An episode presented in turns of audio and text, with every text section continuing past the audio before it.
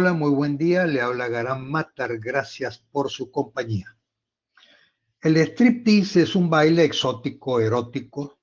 Eh, su característica fundamental, digamos, es que se hace de manera seductora, sugerente.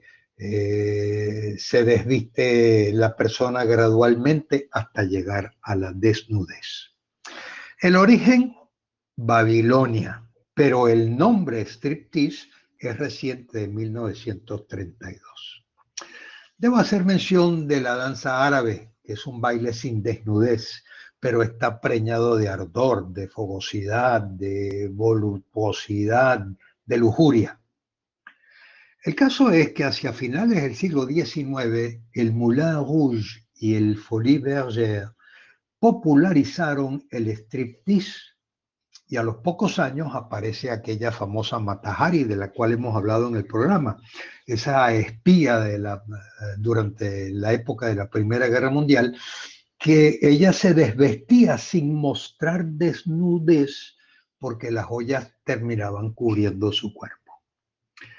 El topless dio lugar a los famosos agogó, después se llevó al famosísimo Crazy Horse en París, con espectáculos que implicaban desnudez total.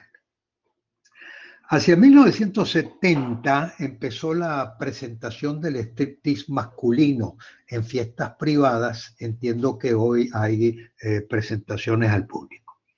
En Caracas y en el estado Miranda se permitía la desnudez femenina y en el Distrito Federal la desnudez parcial, o sea, estaba permitido en un famoso nightclub llamado Le Garage y estaba prohibido en otro no menos famoso que era el Todo París.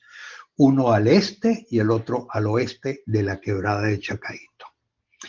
Por supuesto que me abstengo de mencionar muchos casos famosos eh, protagonistas como Rita Hayward, Jane Fonda, Kim Basinger, Natalie Wood, y seguramente, además de obviar, citar muchos otros, voy a privarme de las otras 684 muy conocidas personas por parte de este excelso público oyente.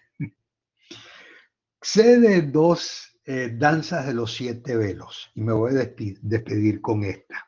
Hay una en la cual Ishtar la diosa del amor y de la fertilidad, vivía en el inframundo seis meses al año. Y para llegar ahí pasaba por siete puertas hasta llegar al mundo de los muertos. En la séptima y última puerta se despojaba de todos sus atributos, belleza, poder, riqueza, hasta encontrarse finalmente desnuda de cuerpo y alma, como todos nosotros al morir. Muchas gracias por su compañía.